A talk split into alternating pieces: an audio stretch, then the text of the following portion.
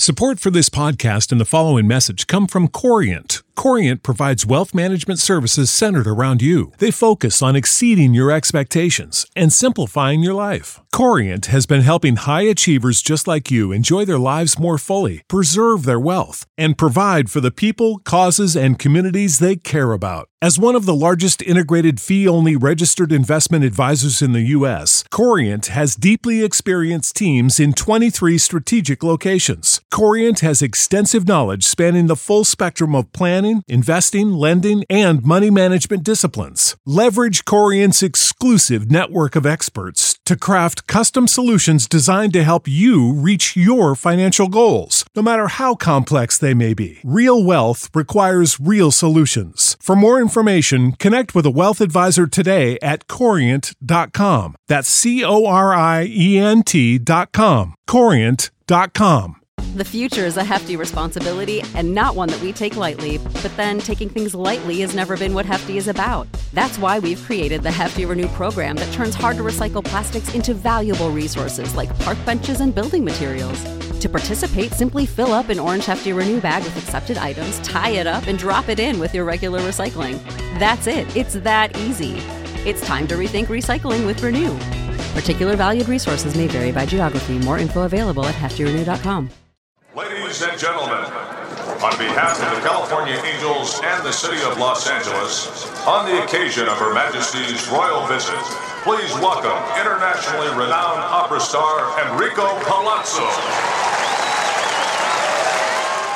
Yes, he's in the intensive care ward at Our Lady of the Worthless Miracle. You should have been pulled in the front, but they have faith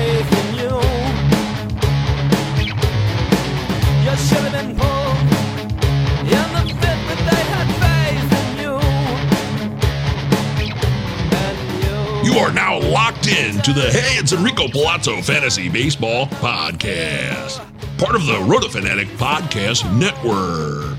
Go to rotofanatic.com right now to read The Week That Was by Dave Funnel and check out our rankings. Compare between all of the analysts on rotofanatic.com. It's episode 65, the James Paxton edition. Today marks a historic day in the history of the Palazzo podcast. We have on one of the most elite fantasy players ever to grace the realm of fantasy baseball. He's a multi time NFBC League winner and a Tout Wars champion. Give it up for Vlad Sedler. Join your host, Michael Govier, as he and Vlad get deep into fantasy baseball action. Vlad will enlighten you on his catching tiers, Three's Company ADP conundrums, where Vlad picks the best of the three, and of course, Enrico's Inquisition will enlighten you on what Vlad is all about beyond fantasy baseball. This is one of the greats, folks, so soak this episode up as much as you can. Take it away, boys!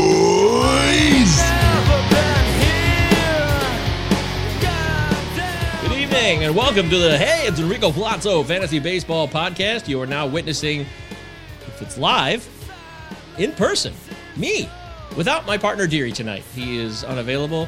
Tonight is just me, MJ Govier, and my guest tonight, who, you know, he's known. He's a guy who's been around. He's got a lot of experience and knowledge and wisdom.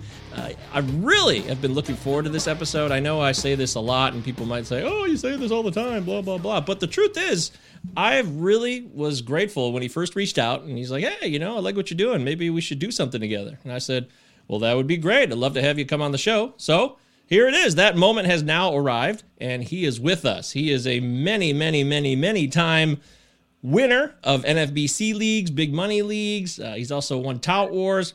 He's got a ton of experience, and there's no doubt about it that when it comes to fantasy knowledge, this is probably one of the main guys you'd like to ask about and be like, hey, I got to get this guy's opinion because he knows what he's talking about.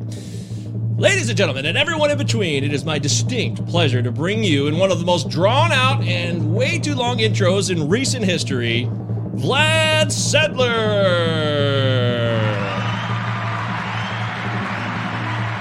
Welcome to the show, Vlad. How you doing?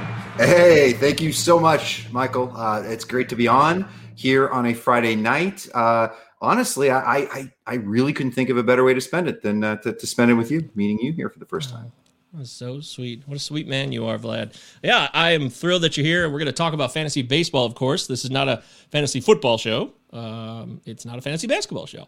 We're going to talk turkey between the diamond, the nine players that matter most to you on your squad. We're going to break down some catching tiers, a little bit of ADP talk.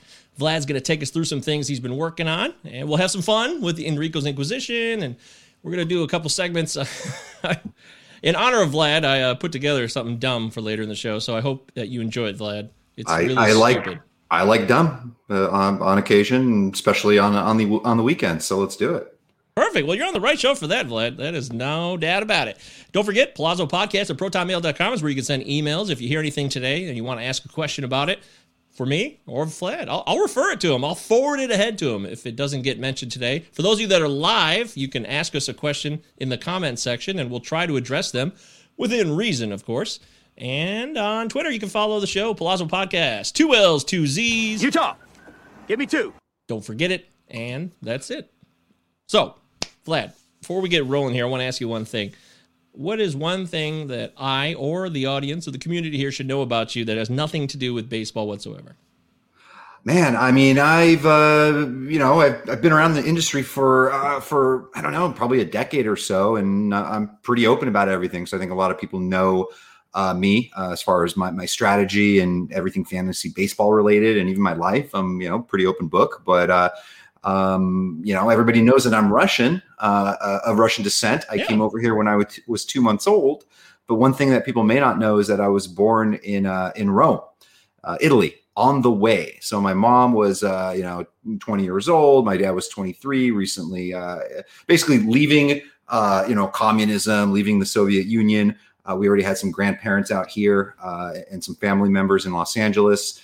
And yeah, they just got on a plane, left their lives there, and uh, and came to America with uh, me, the Bambino, on the way. and so uh, yeah, from Italy to LA. Through made a change in your honor, by the way, to the show. Usually we play the uh, Kill Bill siren whenever somebody mentions the short sample size uh, in the 2020 season because it was short. Mm-hmm. I don't know if you heard. And we've got sick of it. It's become a cliche. But in honor of you, I've renamed it and changed it. And here is the new short sample size sounder.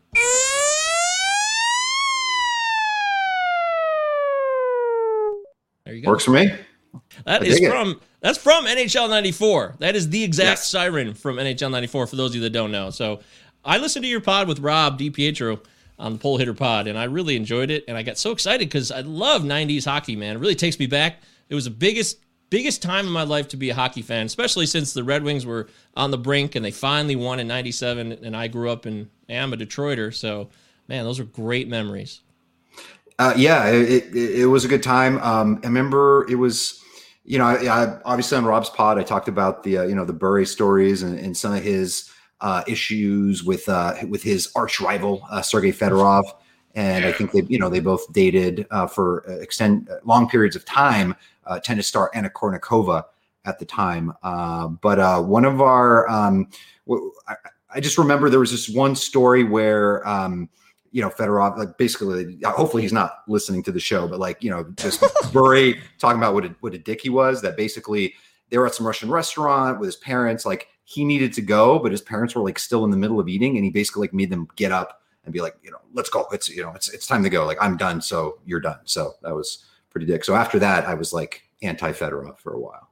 Damn.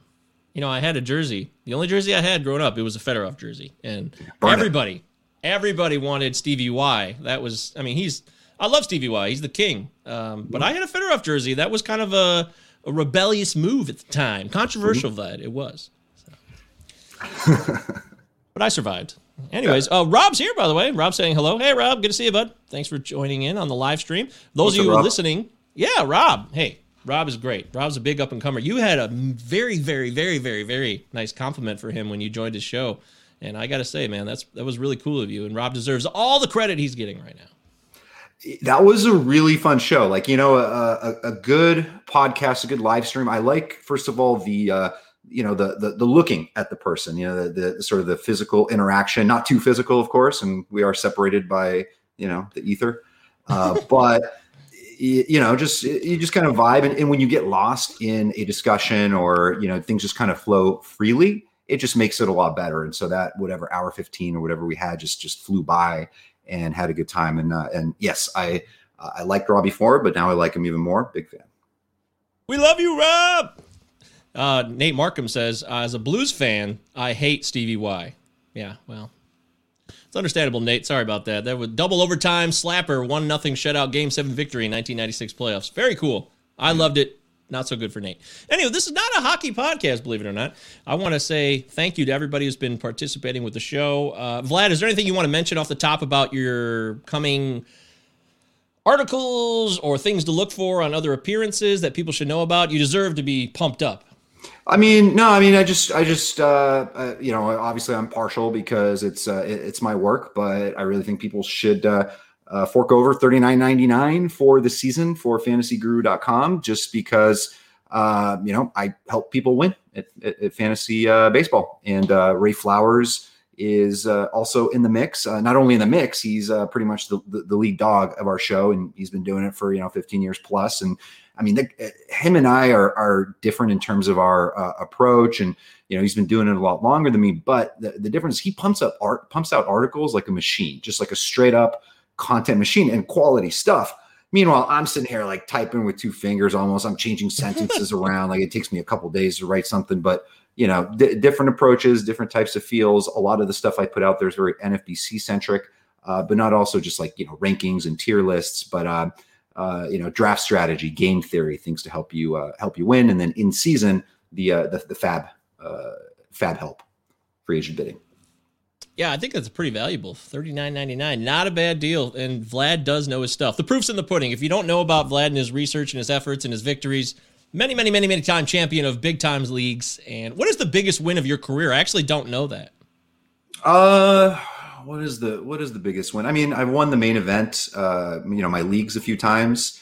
Um, you know, again, that's you know the big bigger wins have come from DFS, uh, just because you know Oh. in, in one day, just everything hits and you get lucky.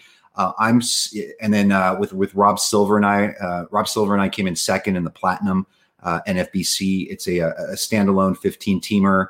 Um, it's a fifteen thousand dollar entry, so I kind of worked my way up to uh, to getting into that thing and and sitting around that table with like the best of the best. Like we were, uh, we were we selected uh, pick 14 and the way it works with that uh, bid is you basically you're you're you're spending fab dollars to get your KDS draft slot. So if you really want one, it will cost you like a chunk of uh, your fab bid. So I Your think budget. you Yeah. know, wow. yeah. So like the one went for like, you know, 250 or something like that. Good, good thing for Rob and I at the time, we didn't want the one pick. We liked the 14. There was like, at the times like Kris Bryant and, uh, you know, um, uh, Freeman and some other guys that we Kris liked. Bryant must have been a long time ago. It was ages ago.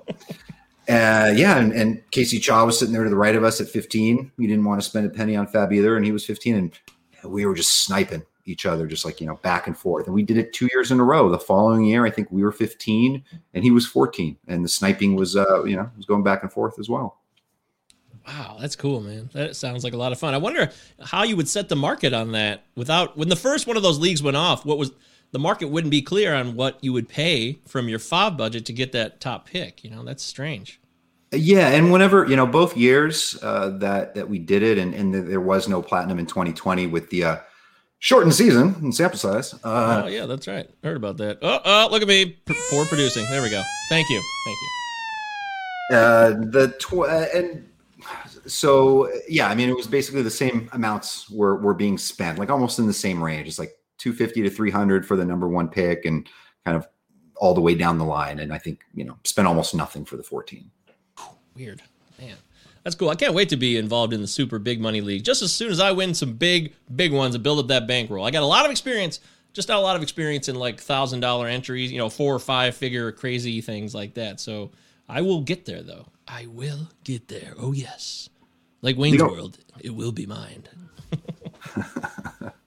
Yeah, I mean, I was having a conversation with uh, with some friends earlier about just the difference in the uh, the ADP between the you know the NFBC draft champions, the 150 and the 400. So both the 150 entry and the 400 entry, uh, those leagues they still go towards the the overall prize. They all go in the same pool, but the players or, or how people are drafting in the 400 is almost you know like a, different animal. You know, so uh, uh, uh, There's a noticeable say- difference on player ADPs.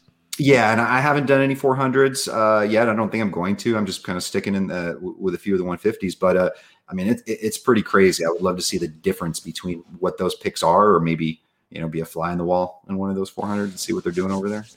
I've always wanted to be a fly on a wall. I never had that experience, and I'm afraid I never will. One time though, this is the closest I ever got. I was downstairs talking to some friends, and it was reverse fly on the wall. A girl who I was talking about and defending to the people was the fly on the wall in the stairwell around the corner, and she heard everything I said about her. She loved it so much that she totally made out with me later. It was awesome. That's awesome. It was a great night. And I felt good because I was defending someone genuinely. Uh-huh. And that's Yeah. character, guys. Yeah. That's what true character is. When people aren't listening, what are you really saying? You know? Mm-hmm. Anywho, Christ, wow, the time's flying by already. We got to get this ball moving. I want to give a shout out to our uh, crew who's been doing a great job. Where we cue the Belvedere music, do a little housekeeping. Uh, by the way, Vlad, is Mr. Belvedere a housekeeper or a butler?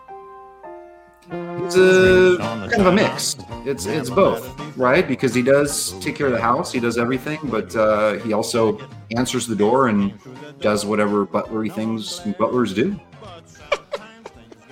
That's how I see it. I see him as a housekeeper, and there's no reason a housekeeper has to be a woman. And I feel like there's a lot of people stereotyping with that. A housekeeper is someone who cleans your house and takes care of the business. Okay, so butlers are for rich people, and the people on the God, I can't remember the family name of the Mr. Belvedere crew, but they weren't rich. They were like a middle class family. Yes, and uh, Bob Uecker, obviously, you know that actually knew him from Mr. Belvedere before I knew that he was uh, the Bre- the Brewers announcer. Right. Oh, me too. I didn't know that either. And uh, Mike Curlin's having a laugh watching you try to answer that question. So. you know, you know what else is? I actually have a, a small Mr. Belvedere story. It was the first, I think, and only live studio uh, appearance that I was in. Um, I mean, not me in the show, but um, You're in the audience. friend of the family. Yes, I was in the studio audience for an episode, uh, like friends of the Wesley, the youngest brother, Brice Beckham. So you know, I got you know, you know, we were like the same age, but I still got like an autographed copy of him. I was a, a kid actor also at the time, and uh, yeah, went to that taping of, of the episode and got to see Mr. Belvedere up close. Dude, see, this is the best story we've had around the housekeeping so far. Wow. That's amazing, man. I've always wondered who's in those studio audiences. This show taped before a live studio audience, you know? Yeah, I mean, you know, that's your '90s basically. Like you know, people would go to tapings of Friends and everything, or you know, line up around the corner of the CBS or Fox studios, going and watch those shows. Uh, I don't know how easy that is these days with COVID, but it's a different world. It's so it's usually like tourist people coming into town and kind of passing through. Mhm. Okay. Wow. Anywho, uh, shout out to some of the people that I've gotten to know recently through the show. Uh, Shrimp Boat Captain. He's part of the listener league for Draft Champions podcast run by Zach Waxman. Got to know him a bit. He really is a shrimp boat captain. Shout out to you, sir. I love those jerk chicken recipes. Shout out to Joey Ricotta. I'm going to be on his show soon. I appreciate it. Shout out to Sam. Sam on Twitter. Sam FBB. He is a great dude, and we've been dalliancing for a while. Haven't quite had the chance to connect and talk, but we're finally going to do it this weekend. I'm really looking forward to it. He's a really honest person. And to Roto Tricks. Roto Tricks is a podcast. They reached out and they wanted to have me on the show. So I said, yeah, let's do it. So I'm going to be on Roto Tricks, which is a fantasy baseball pod that is in, it's a British fantasy baseball pod. So I'm really excited for that. That's going to be Exciting. Yeah. I'm assuming you won't uh, throw on an accent of any sort, right? Because uh, yeah, that might be offensive. I think it's a dick move. Yeah. I mean, people think you can just do that freely with the British, but it's kind of, if they were right in front of me, I'd be like, oh, this, unless I could really do a really great mm-hmm. one. And I was in a play when I was younger in high school. It was Sherlock Holmes, and I was a paper boy, one of those like mm-hmm. paper boys on the corner. And I had to, I had to announce things in a British accent. It was not, it was not very good. Although I did say Thames, T H A M E S, not to be confused with Marcus Thames or No. Eric Thames. So Eric good. Thames. Is it Eric Thames He's or Eric? he's Thames? Thames. He's Thames. He's not like the river. Yeah. All right, Marcus Thames, Eric Thames. Okay, good to know. All right, there we go. Thank you, everybody. Really love connecting with all the great people that have been kind to me. Uh, shout out also Keith Farnsworth. That was really cool of him to take a moment to say hello. And uh, it's really cool. I can't wait to get into more fantasy baseball questions and answering. And people have already been hitting me up. I had a question about would you rather have Wander Franco or Jeter Downs in 2021? I'm like, oh, that's a great question. Because I think that's not a, I think it's a reasonable comp. What do you think of that? Um, For you know, 2021, I mean, they're both long Yeah. shots, right? Uh, for the most part, I mean, I'm drafting a little bit of Wander Franco just in case, just because you, you know you never know. Um, he's still so young; he hasn't really even hit above a ball, and even though he could be ready, it might be unwise of them to to, to bring him up right away, even if he is. Um, but uh, yeah, I mean, worth a stab. He's he's going around 250, 300 ADP. And if there are any good rumors or anything uh, whatsoever that people can grasp on in uh, in the press, he's gonna he's gonna go up ever, even further. All right, but Jeter Downs, I feel like they're kind of on the similar path here. Like they're not that far away, so maybe it's maybe it's more of a stretch than I think it was. I thought it was a good question because Jeter Downs is on a team where they're not winning anything necessarily right now either, and he could make an impact if he's given the opportunity he's more likely, I think, to actually come up and and make an impact. But I think over the course of you know their careers, it's uh, Wander Franco is going to be an all star. Maybe it's oh, Franco. Oh yeah, yeah. I don't Career know. wise, oh Franco, Franco. Maybe, Franco? maybe I don't know. It was Julio Franco. We should have it. Well, I loved Julio. God, Yeah. You believe that? I remember he hit 341 in 1991. That was awesome. I used to play sports talk baseball, and I loved playing with him. And they had his real batting stats in that game. Mm-hmm. Oh, yeah. Sweet. Yeah. Jo- that was one of the first games ever with uh, broadcasting. It was uh, Mm-hmm. Jack Buck. Good old Jack Buck. Cool. Yeah, isn't this fun? Have we talked about anything relevant yet? No. How about we do that? Okay. Let's get the ball rolling and move into a segment that we usually call leading off. So,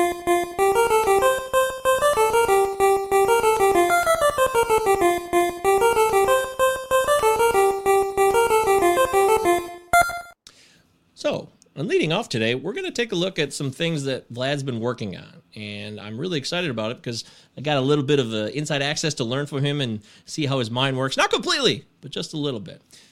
So, you're working on something about catcher tiers, right? So, why don't you open the dialogue on this and explain where we'll go with this segment?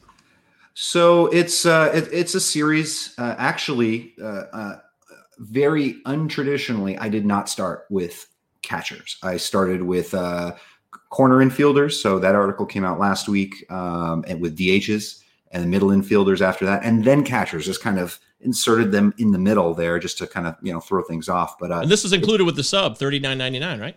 That's right.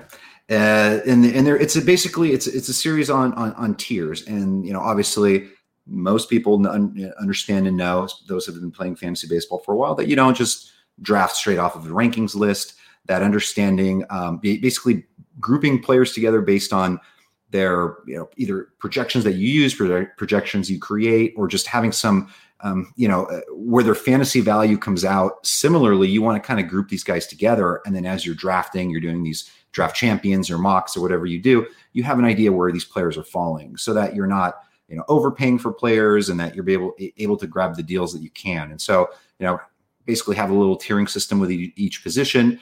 Um, and with the catchers, what I did was I listed their ADP over the last couple weeks, and then my VDP, uh, Vlad's draft position, Vlad's draft predictions, whatever you want to call it, and really to see what the delta is, see where um, you know where the big differences are, and obviously the guys that are way lower on the VDP are guys that I'm not necessarily going to end up with on a lot of my teams. A lot can change between now and uh, and March when you know theoretically I would be going to Vegas. I don't know if I'm going this year, but when we would go to Vegas, we would draft our live events. You know, hundreds of us friends getting together and drafting out there. A bunch of people do the same thing in New York um, the week before.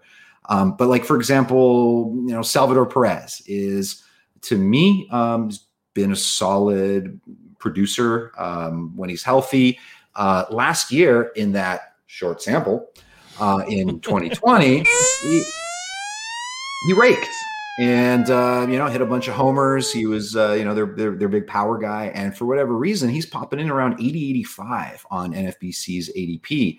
And for me, just when I'm breaking down all the positions and um, and, and you know tiering players, like that's just not a spot that I'm uh, particularly interested in because to me the 2020 is overvaluing his his tag, his price tag. And for me, he's more like a guy in the 120, 130 range. And even then, I don't know if I would take uh, you know a, a Salvador Perez there.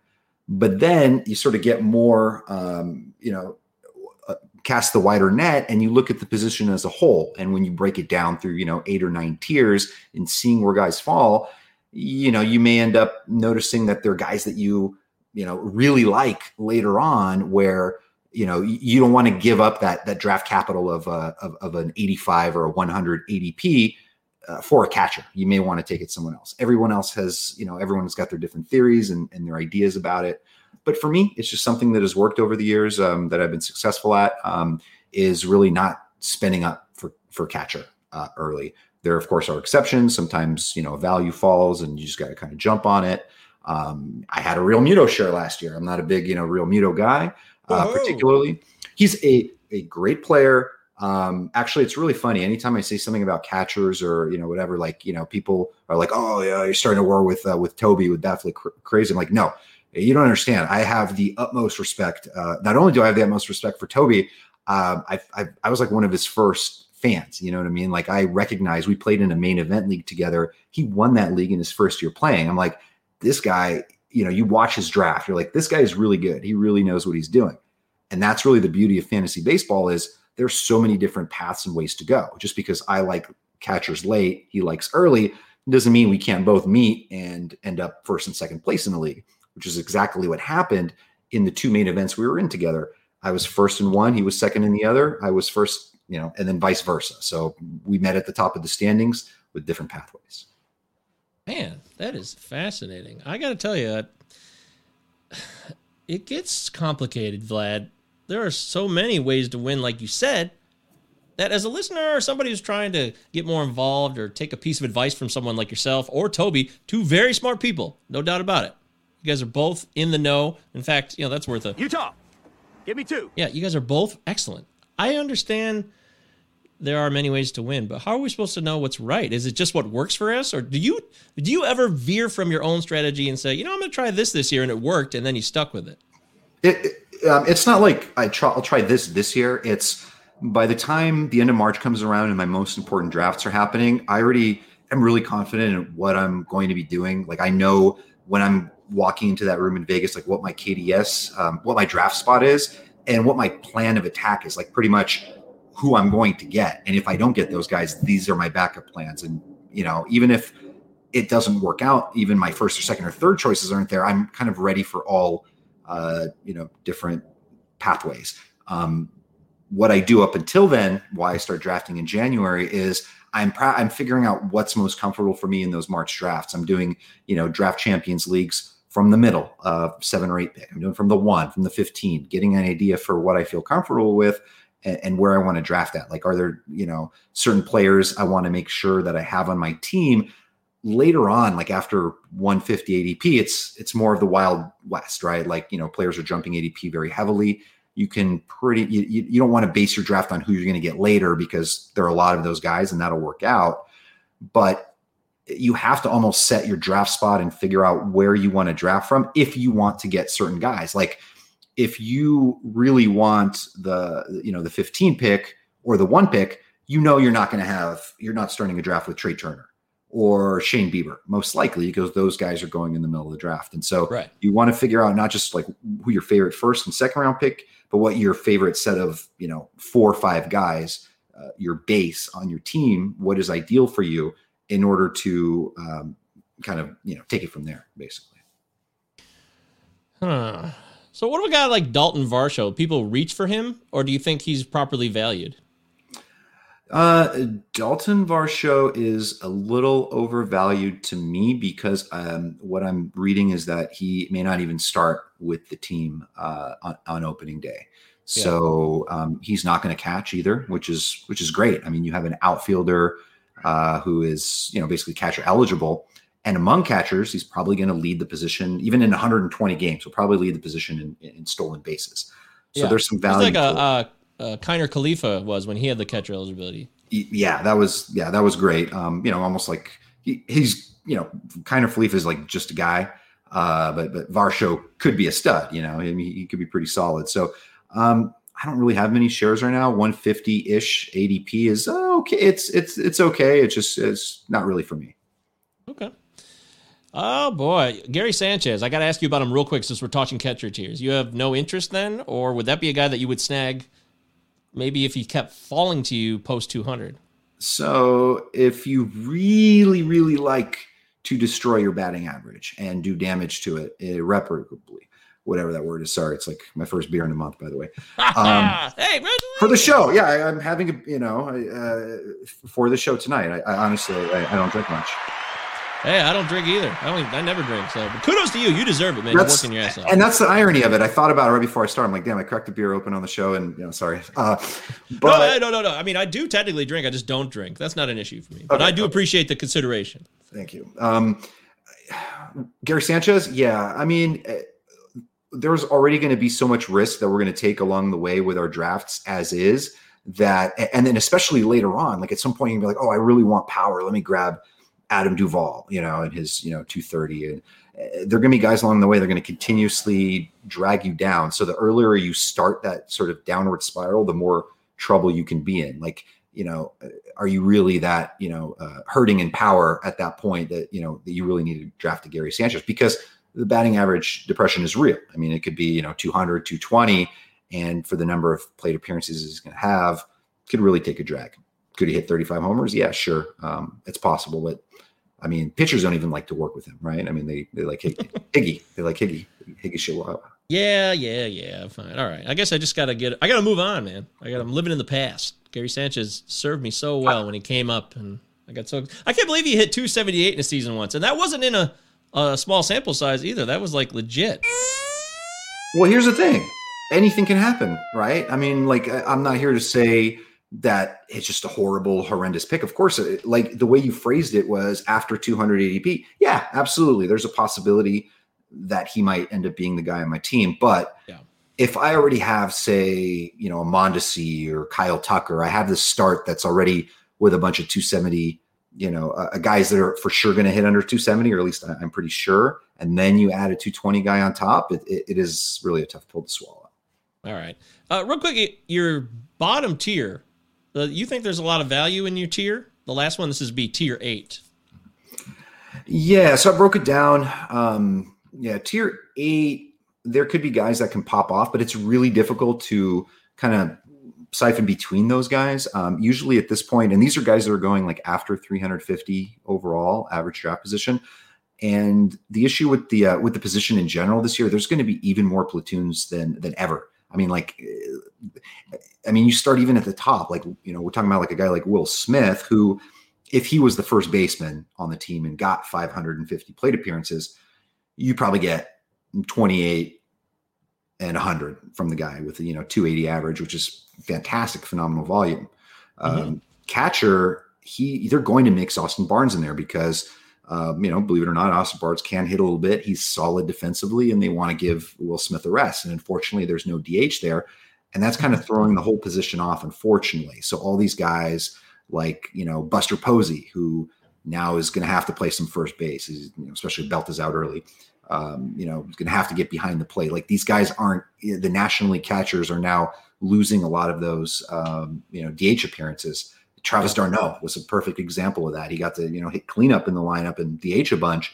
And if there's going to be a DH, that that really hurts a lot of their value.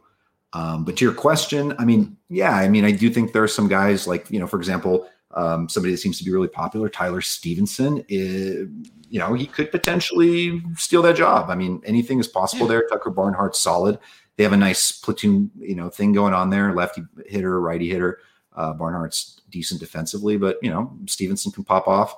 Um, Elias Diaz uh, for Colorado. I mean, just the Coors factor alone, alone, I think, is worth something there. Yes. Um, Max Stassi showed a little something. Uh, oh, boy. Mendy last- would love to hear that, wouldn't you, Mendy? Shout out to Mendy out there. You love your Stassi. I love it. I mean, they signed 37 year old Kurt Suzuki, who, you know, obviously still's got a little bit in the tank. So those two are going to, um, you know, platoon uh, there. And um, yeah, I mean, there, I think there are some guys there. Obviously, Alejandro Kirk on Toronto is a stud, but like, is he even going to start the year, you know, as a catcher? They still have, you know, Danny Jansen. You know, when is Danny Jansen never going to happen? I don't know. yeah. And Reese McGuire. Maybe, yeah. Well, we he might end up. Uh, uh, I didn't have a good joke for him getting caught masturbating in the truck. So, I know, yeah, I, yeah. I was going to say I don't know if you want to expose yourself at 480p for his services, yeah, but yeah, I thought he might end up. He might have to beat it eventually because there's too many good players like Jansen and Kirk in his way. But anyways, I love Stephenson, but I haven't had the stones to draft him yet, and I feel like a loser now because I. You're saying it, and you're putting yourself on the line. I got to start trusting what I'm seeing, even if that's a deep reach. And it's not a big price to pay on Stephenson, anyways.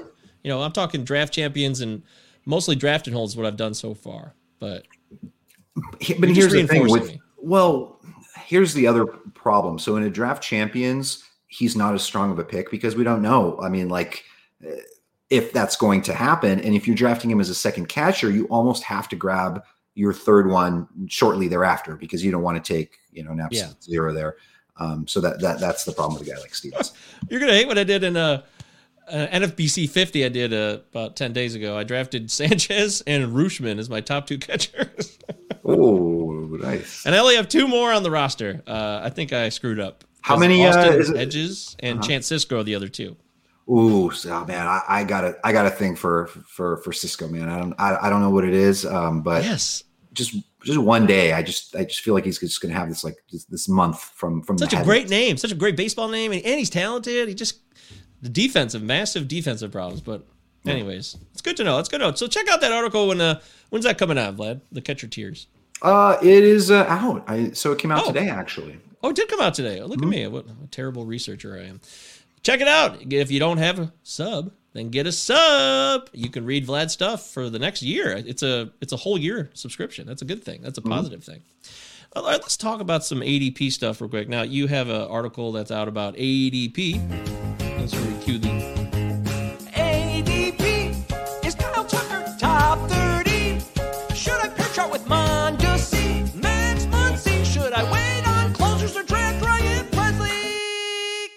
I like Ryan Pressly. Do you like Ryan Pressly? I do like Ryan Pressly, but man, is he getting expensive? Oh. He's getting like 80 ish ADP. Like you gotta, you gotta, you gotta get down there. They gotta, when the pinatas hit, like you literally gotta like, you know, punch and push people out of your way to get your share of Ryan Pressly. It's getting, it's getting nasty down there. Yeah. Uh, I got him way back in the middle of January at a solid price. I can live with that now, but you're right. And I want to talk about the market inefficiencies. I think this is so fascinating because this is where ADP becomes a real mind bender for a lot of people. And you get you get caught up in that number and you see it. Mm-hmm.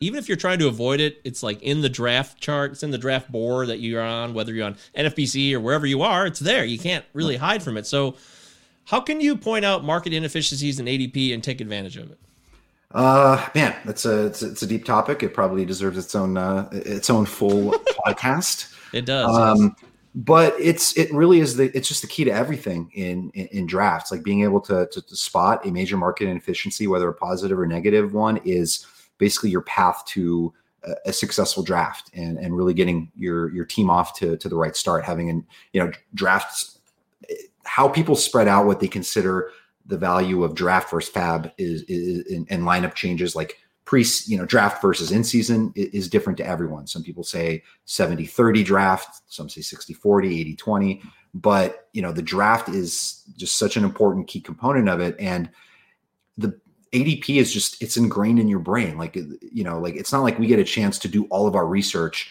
before people start drafting. Like people start drafting during the world series. Like we didn't even get a chance to even relax and you know reset for a second and there's already like new you know data out there for for the following season.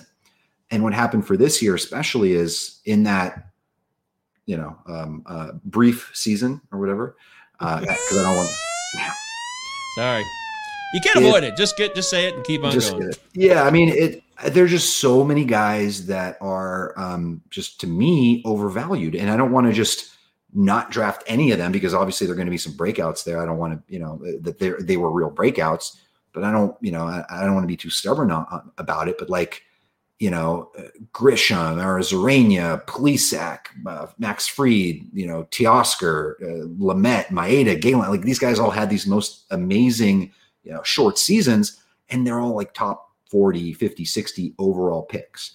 And then deciphering between those, like what's real, what's not. You know, like Dylan Moore is one of the ultimate uh, guys. Like, you know, I mean, of course, there's a, a, group of people that love him, group of people that, uh, that, that won't touch him at his at his price tag. Um, so but, buzzworthy. That guy is the one of the biggest, buzziest names in preseason 2021. Yeah, yeah, um, and and so you know you don't want to avoid all those guys that broke out, you know, entirely, but I, am kind of all over the place. What what I'm saying is is ADP is ingrained in our brain, and then it's tough for us to really separate and and and establish for ourselves like what the market price of someone should be. So then when we start, you know, digging in, looking at projections, um, and then seeing like just in projections alone, like where something may be off, right?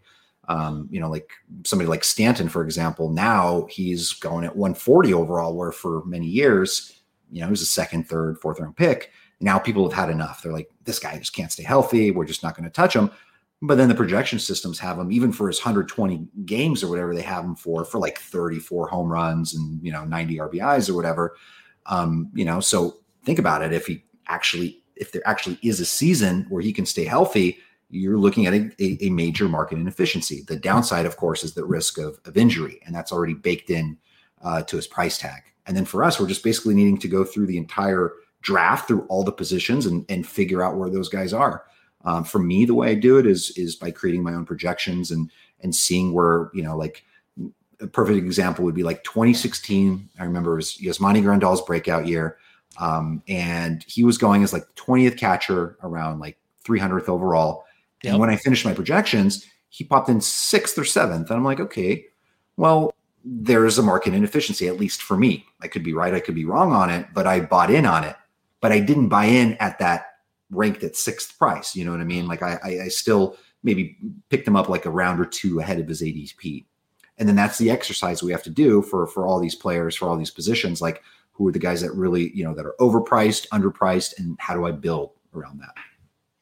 That's right. And that's why you're cool with people getting their guys, right? You say, hey, ADP is great, but if somebody does something that is bucking the trends of ADP, you're not going to chastise them because, hey, you know, you take a shot and you might not have the opportunity to get that player when they come back around. So sometimes you'll reach or other people will reach in a moment because the way a draft is laid out, they just know where a player will end up mm-hmm.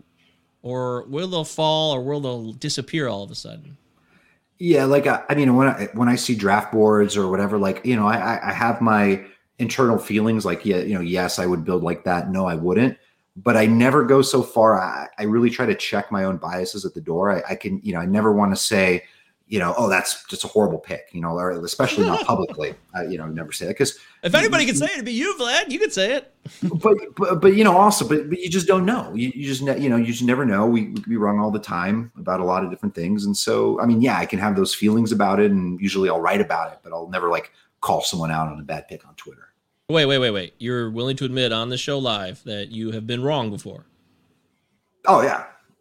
Okay, there it is, folks. On the probably, record. That's why people tune in. Alone.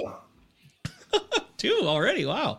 Yeah, that's that's what they call gotcha. We got you, dude. I just got you. You're so screwed, man. Now your career is probably over. I mean, if you're wrong once in fantasy baseball, you can never come back from it. Well, I mean, I, am still trying to live up to the, the, the Christian Yelich call from from a couple of years ago. ago. Um, I'm still waiting for that next Yelich to come. I mean, every year I, I write an article about who that might be. Yeah. Uh, you know, a couple years ago, I kind of you know cheated on it. Basically, like I'm not sure exactly who it is, but here are a few candidates who could fall into that um, into that bucket. Um, but but a guy like that doesn't come around um, all the time. You know what I mean? It's really tough to call. Well said, sir. I think ADP messes with people with the guy I've been talking about, the turn into guy. You know, mm-hmm. there's people always want to draft someone like Wander Franco is a good example of that. You know, he's going to turn into oh, a great shortstop. I don't know. He's going to turn into Trea Turner or he's going to turn into so and so. And sometimes you're waiting for someone to turn into somebody. Meanwhile, there's other guys that are doing great in the now and giving you production that could help you win now and not three years from now. Especially in redraft leagues, there's no need to be taking unnecessary risks on players that might turn into something. There's a big difference between taking a risk later in a draft, like you were saying with Wander Franco at the beginning of the show, later, later, mm-hmm. and then I don't know. I Randy Arozarena is a guy we'll talk about a little bit later too. You know, he's jumped up the charts. He's very popular now, and I don't know. That's I, am a little concerned about it. Even though it was an incredible run and he has a great set of skills, I'm still mm-hmm. concerned about that type of risks. Well, a, a, lot of that also has to do with what type of uh, format you're playing and, and what contest you're in. I think that makes that makes all the difference, really, because if you know if you're in the NFBC, the online championship that has a six figure prize on the line, or if you know the main event also six figure prize, there is an overall component where you're trying to beat out a couple thousand teams, and there there is a little bit more risk, a little more upside that you may have to take in, in certain places. In a standalone, in a home league, in a satellite league, you don't necessarily you know have you know have to do that. And and as i've gotten older and as i think i've been becoming a, a better fantasy player i'm more risk averse you know what i mean? Like i'm just kind of even in those contests you know what i mean? Like there are people that i play against uh, in the nfbc who are some of the best players in the world. And sometimes you will look at their team after they draft like we all stand around the draft boards in, in vegas and we talk about them um, and and uh, and you look at their team it's like that's boring as hell like, it, it, you know what I mean? Like, like my, my, one of my best friends in the industry, my best friend in the industry who, you know, we, we started 20 years ago. We met actually, you know, at each other's weddings and everything. Uh, Scott Jenstad, um, race RotoWire. Uh, I always shit on his team. I'm like, that thing is just so boring and gross. Yet somehow it's always near the top of the standings, you know? Um, Steven, you know, Steve Jupinka, who's won uh, the main event overall. Um, you know, same thing. You look at his teams a lot of time. Dave Potts, probably the most successful fantasy baseball player in, in history. He's won a million dollars in DFS twice, and he's an NFBC Hall of Famer uh, and won the overall. Like, same thing. You look at his team, like, you know, hey, why did you like Kole Calhoun there? And this is like four years ago, Calhoun. And, you, you know, you, you just never really know. And so, the best thing with risk, it's maybe take a little bit less of it early. You don't have, if you really love Mondesi, maybe build around there with some solid guys that you know that they're, you know, I guess they're, um, whatever the inter SD, Ariel Cohen's, uh, his new article came out is, is a little lower than like a, you know, if you got a Mondesi, grab like a Freeman or an Arenado or, you know, guys like that that kind of build around so that you're not, your, your team isn't like risky, but kind of the whole way through. Yeah, that is great stuff. Thanks, Vlad. This is great I'm just, stuff. I'm just, We're talking here. I'm just rambling, man. I like seriously. I, am not joking. I'm the worst. I'm the worst Russian ever. Um, I, you guys are catching me uh, buzzed. I've literally had half a beer because I haven't drank in a month, and this mm-hmm. is why I'm going in like different, you know, directions. But hopefully, everyone's following. Believe it or not, Vlad, the show is making sense. So all is well. All is well. As they say in Animal House, all is well. um. Okay. Cool. Great. We can close that segment. Move on. I want to say we are part of the Roto Fanatic Podcast Network, by the way. I uh, have a show called the Hey, it's Rico Palazzo Fantasy Baseball Podcast, which you are currently listening to in podcast format, or you're watching live right there. Can you see my nose hairs?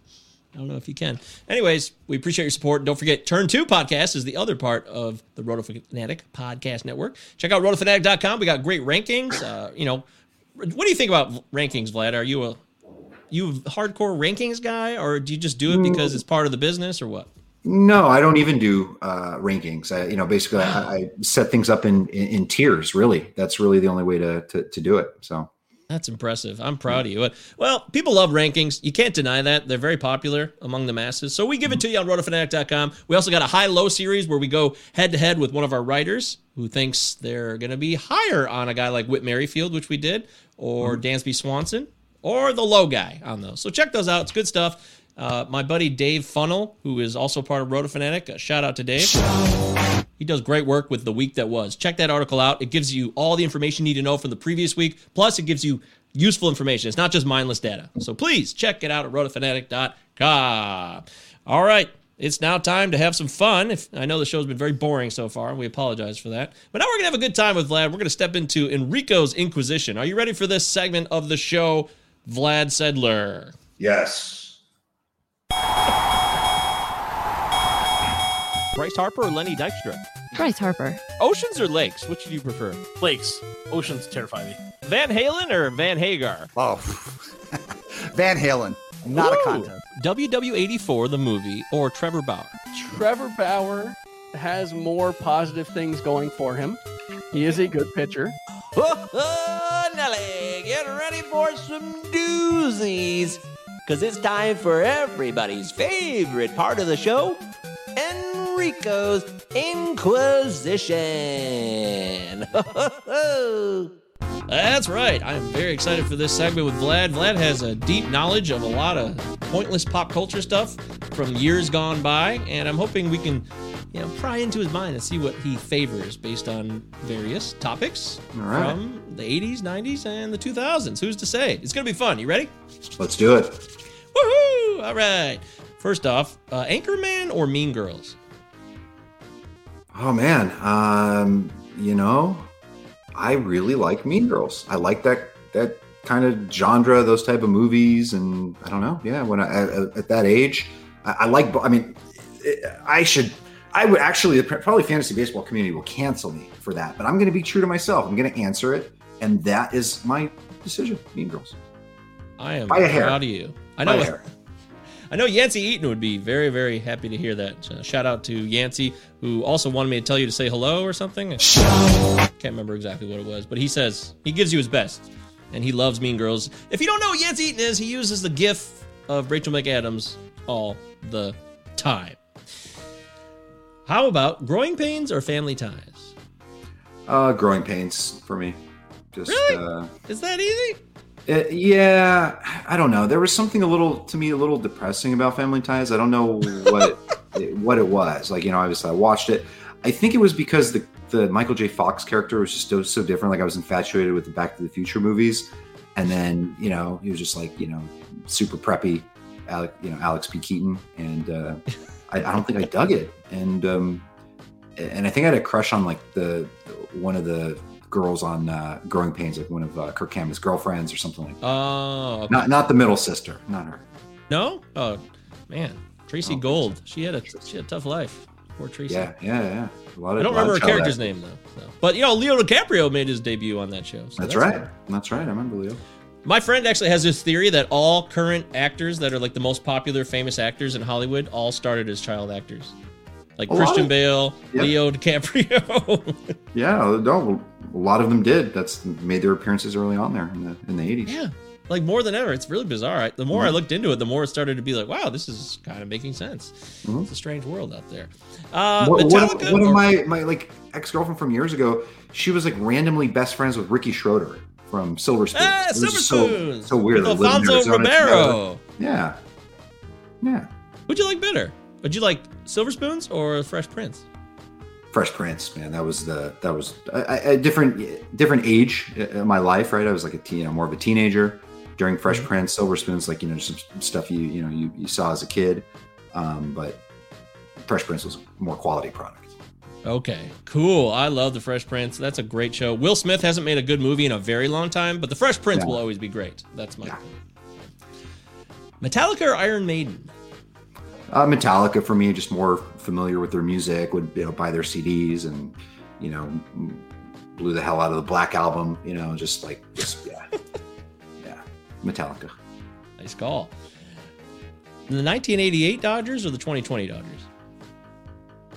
Oh, 1988 by far. It's By just different. far.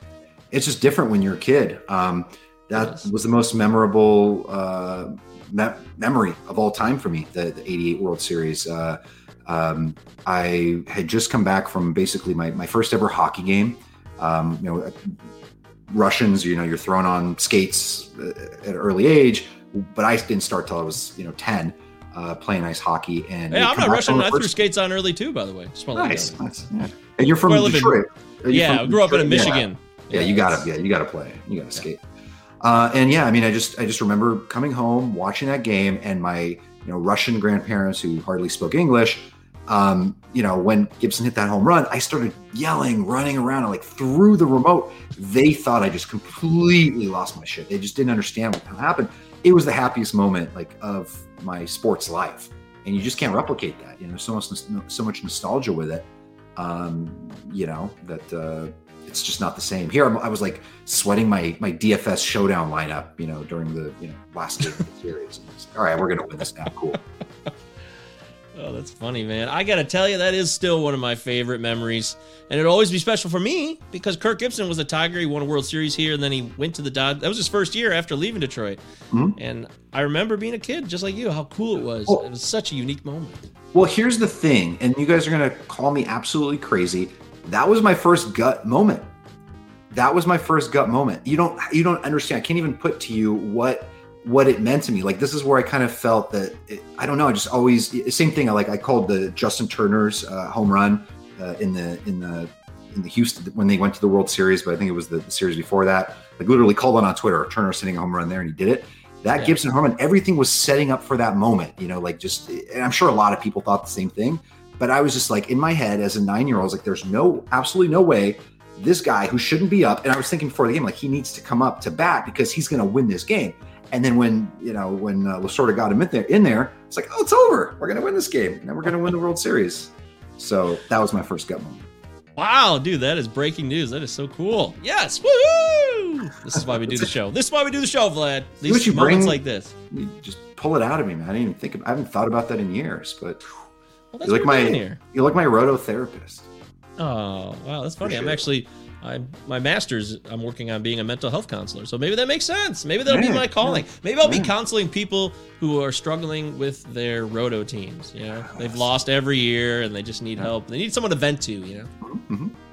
Hmm, that's that. Not a bad idea. I'm gonna write that down. Yeah, yeah, helping each other here. Someone right now, someone's listening. Is like, you are an idiot, Mike. It's the dumbest thing I've ever heard.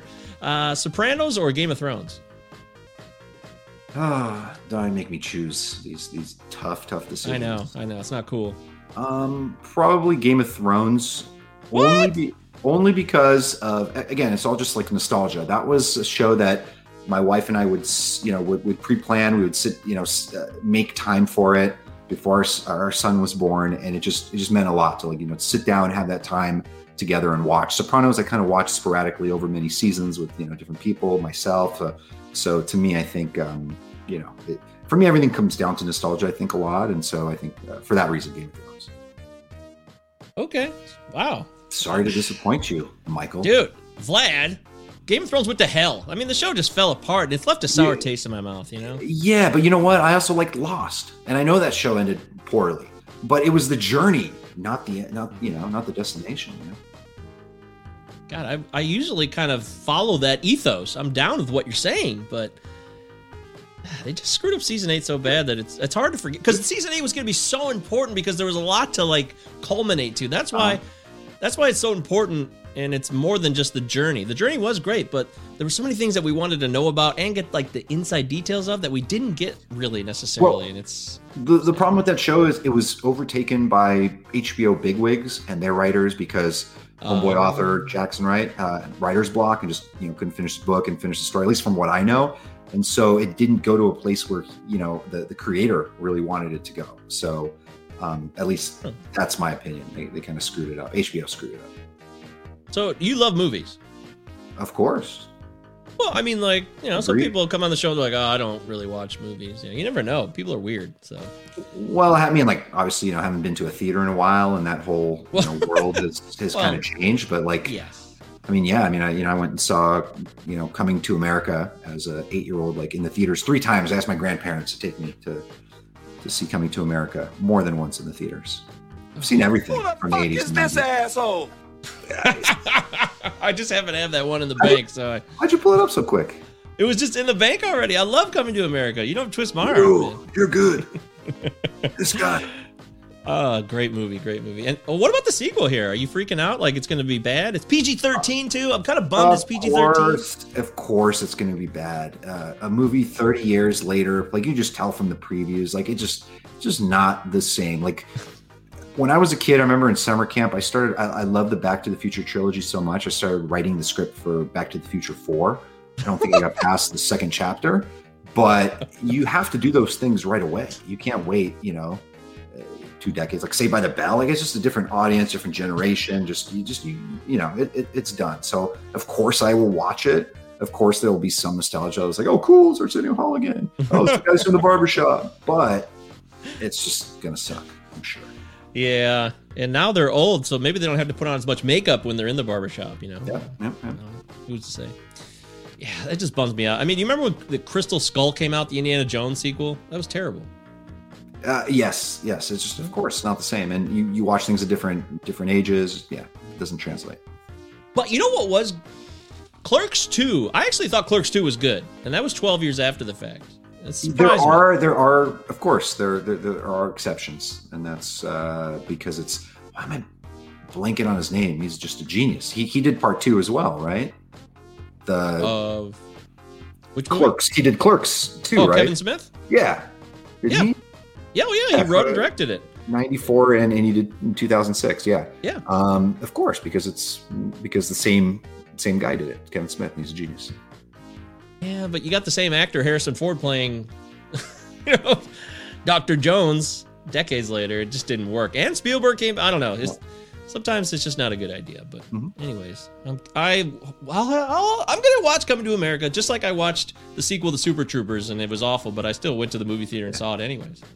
yeah, sometimes we just you know do things because it just reminds us of something from our childhood and it makes us feel good for a little bit I'm a- that's and that's okay And that's stuart smalley would say good enough. You're smart enough. Gosh Mhm. darn it, people like you, Vlad. Mhm. thank you You're welcome. Uh, Ric Flair, or Hulk Hogan. oh man hulk of course i don't Is know that a no-brainer? I don't know about this, about like, you know, here's the thing. A lot of, you know, I'm just going back to that time and that era. Like, Let's keep it in their prime. Yeah, I want to make this clear. We're talking about in their prime when they were who they were, Of- not of not some of the things they've done outside since then. So, yes, because are when I grew up, it was, you know, it was the WWF and that was more prominent than the NWA. And, uh, Yeah. right. And is that what it was called? NWA? yeah, Yeah.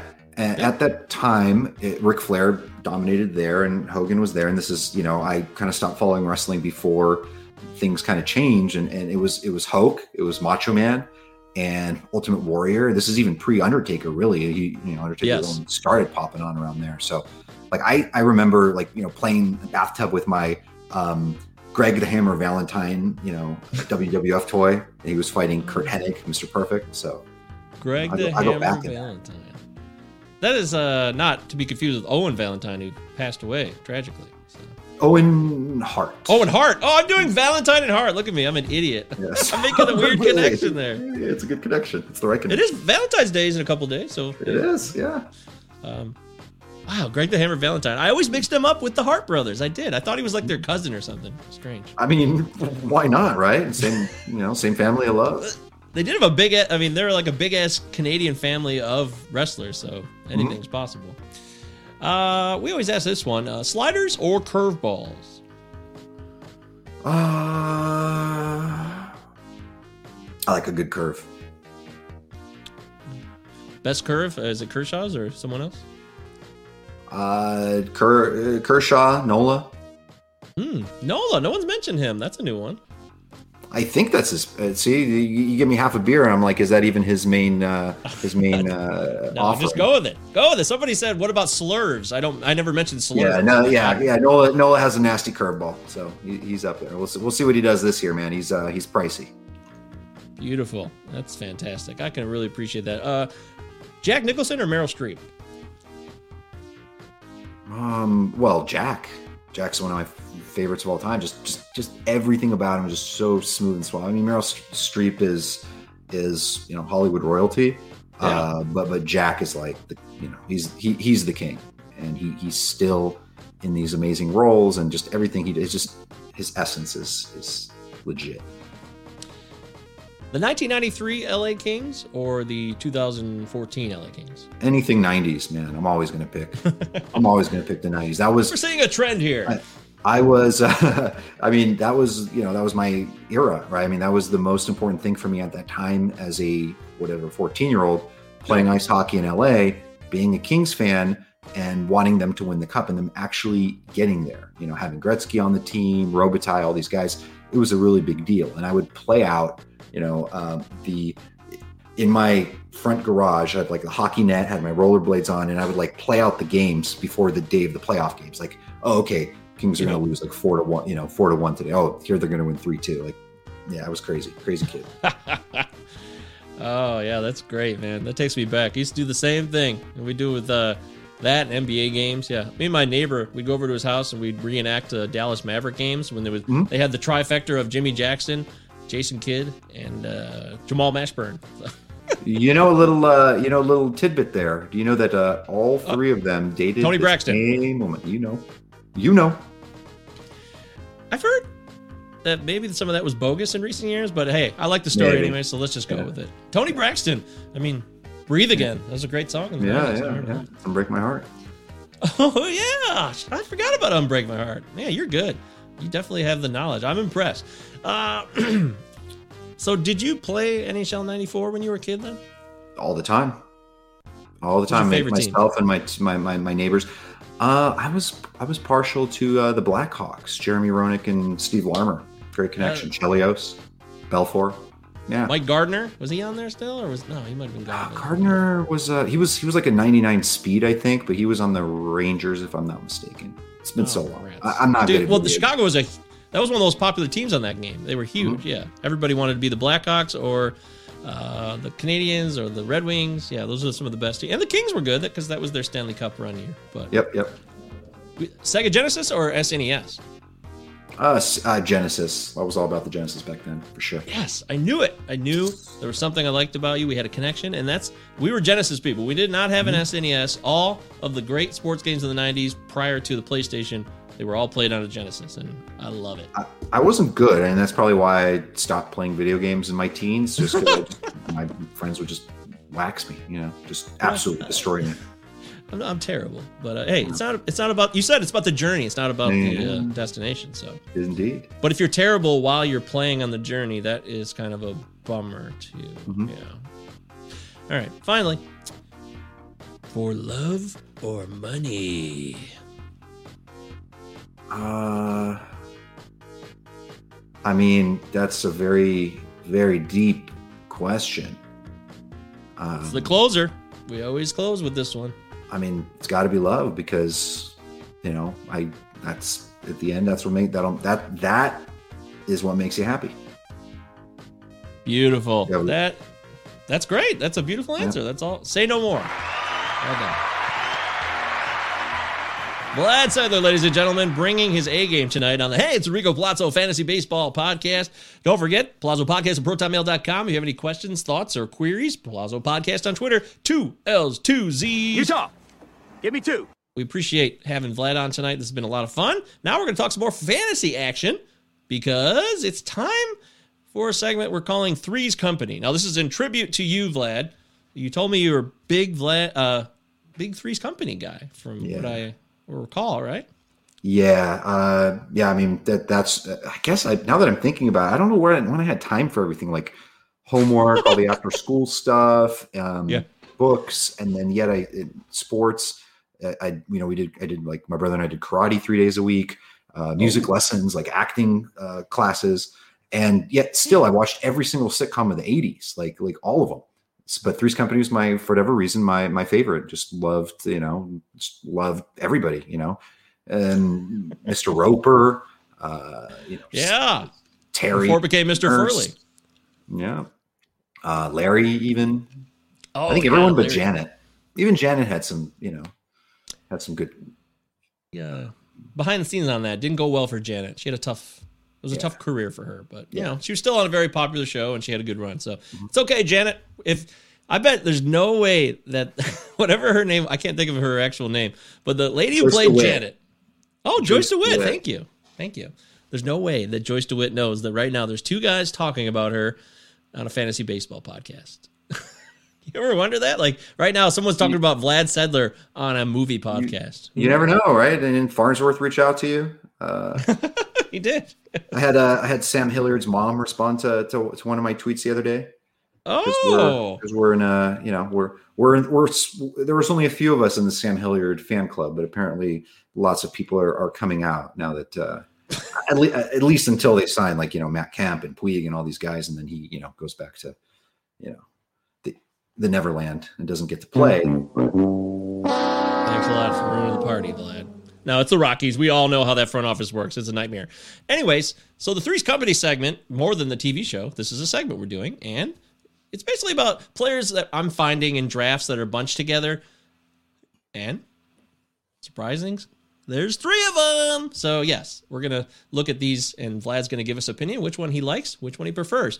But I would be remiss if I did not debut the song that I worked on for this segment. So here it is. This is the Breeze Company. Take it for what it is. Dumb.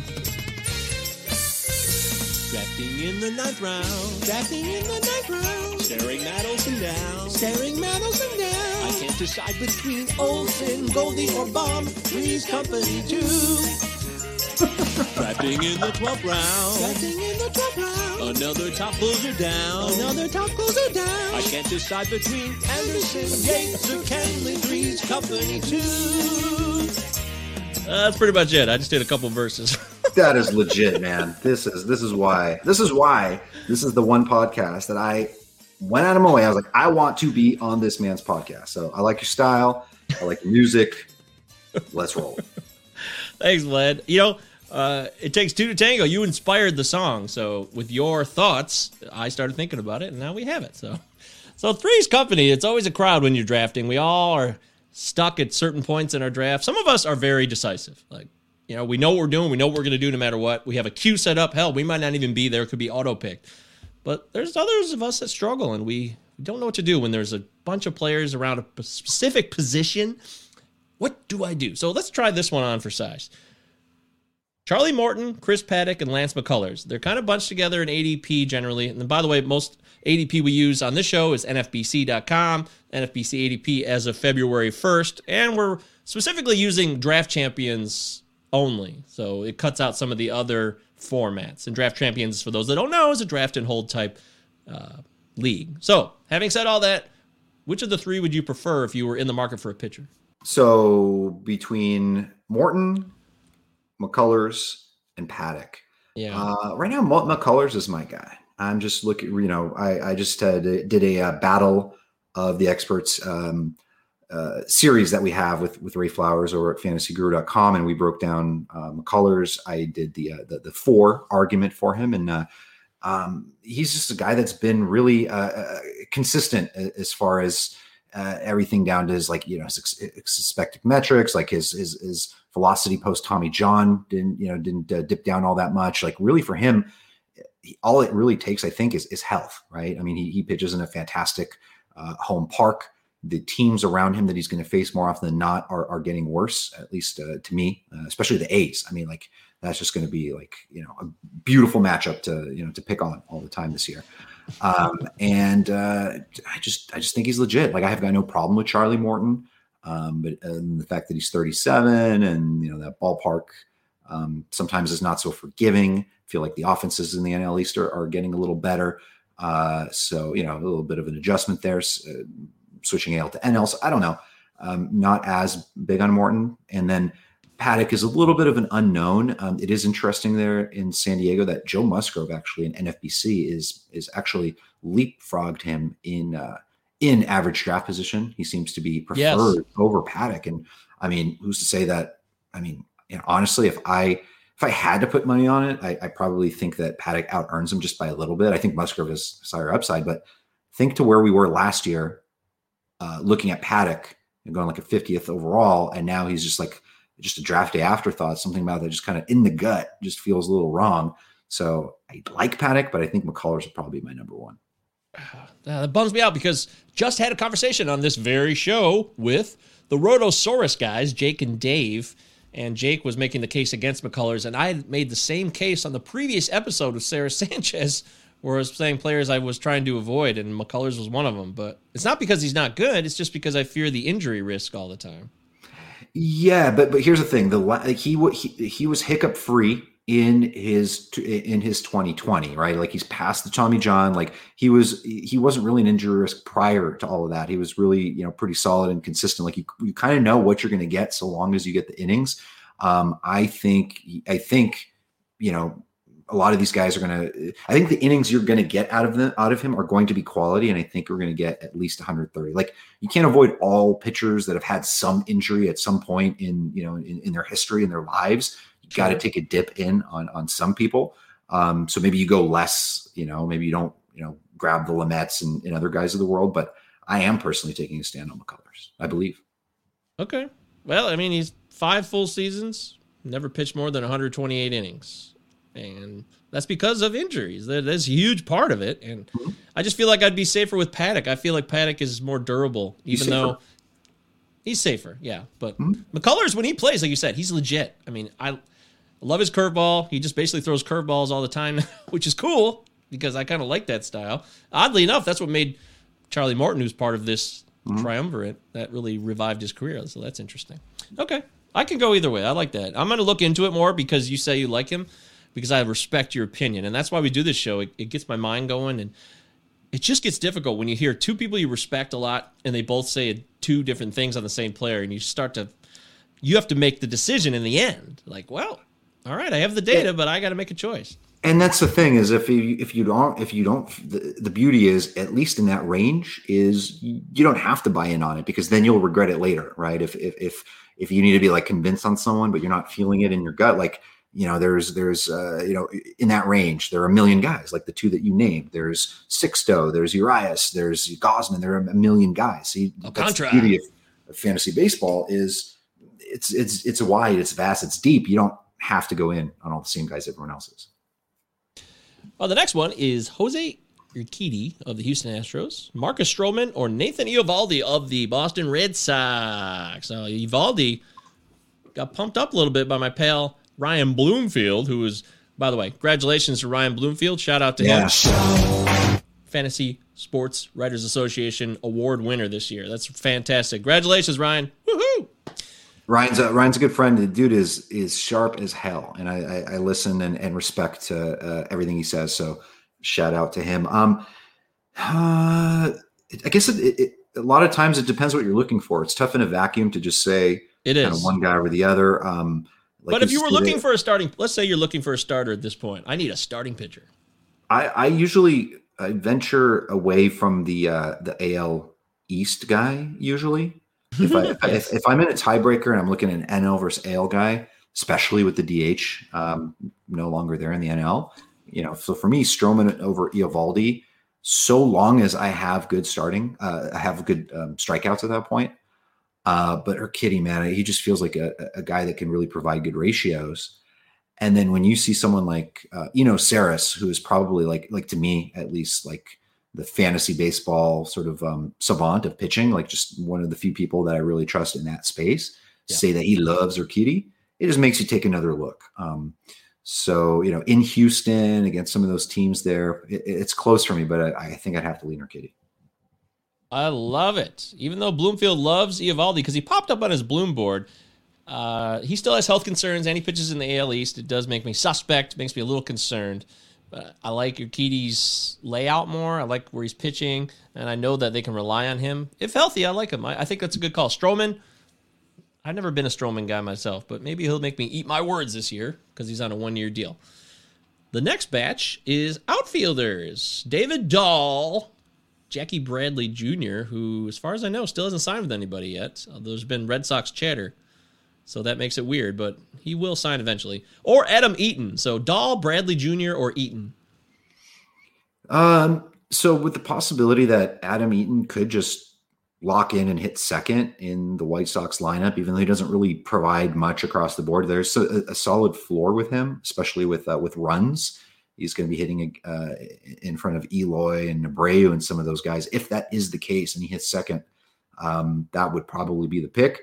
Uh, I like to gamble a little bit. I um, was uh, I was talking on a podcast earlier today about Ray Flower with Ray Flowers about David Dahl. We were breaking down the uh, AL uh, West and about how maybe getting out of Colorado is a good thing. You know, there's you know something about the uh, um, you know being up in the elevation and you know the, the, the wear and tear it takes on the body, especially going you know back and forth for, for a guy like that who's so injury prone. And they don't know what they're doing. and they don't know what they're doing. They to have don't. some stability uh, with a team and have a role, get a fresh start, like maybe it'll work. I love it. I love hearing that out of you. I love me some David Dahl this year. In Texas, fresh start, new opportunities. Colorado is a negative place. It just is. And I like Bud Black as a manager, but I am not a fan of how they run their organization. Arenado's free, DJ who left, and he did well.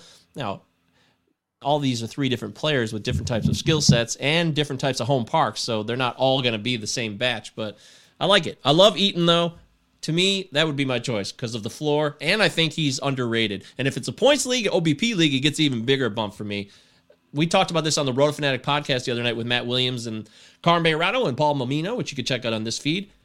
That Adam Eaton is undervalued. I love Adam Eaton. So give me Adam Eaton all day long. I don't even care if he hits second. I'm a huge fan of his, and I just feel like he's he's always underrated perpetually. So I want people to know that I'm on the record as being a big Eaton guy right here. Eating, right eating up all the Eaton shares like Pac-Man. Oh, I need the Pac-Man. That's a good call. I'm gonna write that down too. I need a Pac-Man sounder. If you're eating. Yeah. Damn it. I feel like a loser now. This show. We just cancel the show. Turn it off. Turn it off. turn it off. Don't yeah, don't let don't let this air. This is it's a failure. Okay, next one is uh, Adam Ottavino, Emilio Pagan of the Padres, or Jonathan Hernandez of the Texas Rangers. Now, this is a little bit deeper. Some possible closers, possible opportunities for saves and holds, depending on your league. Which of these three do you like? So if you uh, are in my NFBC league uh, uh, this year, please, uh, please, please turn off the podcast at this moment and uh, do not listen to this next section. But I am drafting up Adam Ottavino, believing that he is going. To, that's the reason why they grabbed him is because Matt Barnes stinks, and Adam, Adam Ottavino, you could say that fast fifteen times, is Adam going to close Adam there. Adam. The problem is, uh, they're just showcasing him anyways for a trade. So maybe you know it's still really messy. Here, here's my thing. It's also a matter of uh, of come, getting to Ottavino by default because Pagan is now they they just signed Melancon. Um, we're talking about Emilio Pagan, San Diego, right? Yes, sir. Yeah, they got Melancon, they got Pomeranz, so save ops are going to be you know tough to come by. And then Jonathan Hernandez is just the, the ideal setup man. Um, I think they're still going to give Jose Leclerc a shot um, to, to to close out games, and I think uh, Hernandez is a good like multi innings guy, uh, good high leverage situation guy. So if you're talking about saves, I think Ottavino gets the most out of those. Um, and uh, and yeah, I mean you know he, he had like a horrible whatever earn run average last year. Uh, that all came basi- basically in one game because if you look at the number of innings he had, it was like under 20. It, it was just like one blow up at like you know day game or just something crazy. Yeah. So you know can't put too much stock into the short sample. Exactly. And that's what you get. Ottavino is a solid relief pitcher, and if he gets traded, that's too bad. But you just gave away your strategy, and now you're screwed, Vlad. I, this is like the most popular podcast in all of America, so everyone's gonna know. Everyone's gonna know what you're doing. It's go- it's going to be one day, my friend. This is uh, this is good stuff. Thank you, Vlad. You're very kind. I appreciate the kind words, and I always accept compliments. Men have a hard time with compliments, as Yancey Eaton likes to say, but not me, because No. Oh. we're gonna tear down those barriers one day at a time. That's right. Last one. Another Red Sox, Alex Verdugo, or a former Dodger, by the way, Ramon Laureano of the Athletics, or Kyle Lewis, the reigning rookie of the year for the Seattle Mariners. Lewis, Verdugo, or Laureano. I like me some batting average in that range where these guys go 130 to 150 overall. Alex Okay. Verdugo, one of my gut calls is that this man, this is from a couple years ago, and this is before I knew he was going to go to the Boston Red Sox. This man one day is going to win a batting title. Uh, and yeah, so when you had these other two guys who could potentially hit 240, 250, even though they offer more pop and, you know, Laureano more steals and even, you know, uh, give me the kind of good overall guy who's going to lead off a top of lineup that is actually pretty solid there with Bogaerts, JD Martinez, even though he's in the twilight of his career. Verdugo at the top of that lineup could score 100 plus runs. He could hit over 300 very easily. Um, won't get you a lot of homers, won't steal many bases, but to me, that's a no brainer.